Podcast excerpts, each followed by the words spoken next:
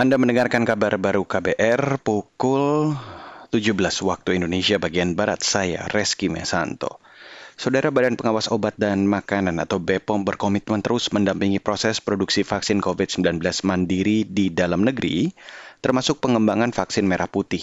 Kepala BPOM Penny Kalukito mengatakan, saat ini vaksin merah putih sedang diproduksi di PT Biotis Pharmaceutical Indonesia usai lulus uji praklinik. Nantinya vaksin itu akan memasuki tahap uji klinik dan diharapkan siap digunakan pada pertengahan tahun nanti. Saat ini sudah memenuhi persyaratan tersebut, sedang diproduksi vaksin untuk clinical lot untuk uji klinik. Diharapkan bulan Februari awal uji klinik untuk vaksin merah putih, UNER, dan PT Biotis bisa e, berlangsung awal Februari dengan kira-kira bulan targetnya adalah mudah-mudahan semuanya berjalan dengan baik. Uji kliniknya akan dimulai bulan Februari vaksin merah putih bulan Juni bisa mendapatkan emergency authorization.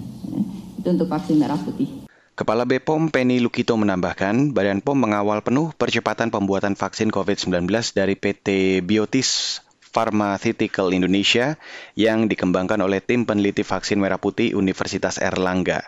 Bentuk dukungan BPOM meliputi penyiapan desain fasilitas, asistensi hingga penyelesaian perbaikan dan aksi preventif atau CAPA untuk mendapatkan sertifikat cara pembuatan obat yang baik atau CPOB. Beralih ke informasi selanjutnya, Saudara, masih terkait COVID-19, epidemiolog mengingatkan pemerintah untuk meningkatkan kualitas deteksi dini kasus COVID-19 varian Omikron. Pakar epidemiologi dari Universitas Erlangga Surabaya, Laura Nafika Yamani mengatakan, temuan kasus Omikron saat ini harus menggambarkan realitas persebaran Omikron yang sesungguhnya.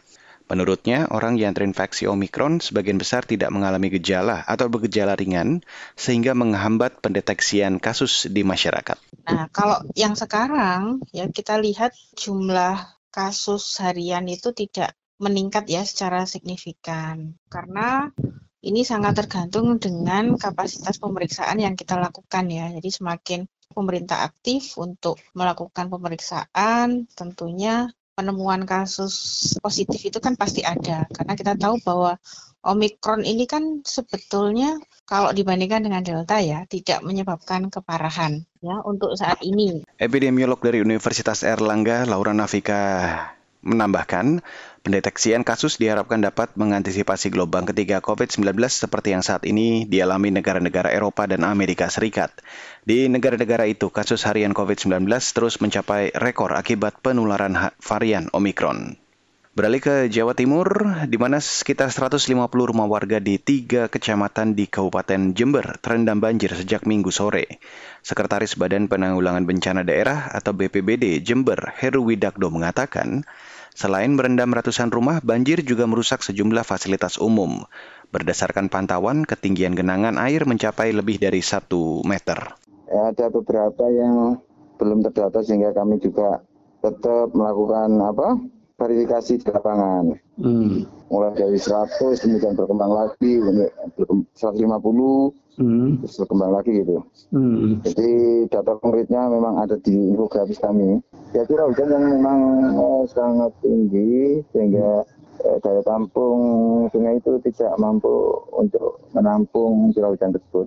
Sekretaris BPBD Jember Heri Widakdo menambahkan, saat ini tim reaksi cepat BPBD Jember masih mendata dampak kerugian dan korban akibat banjir ini.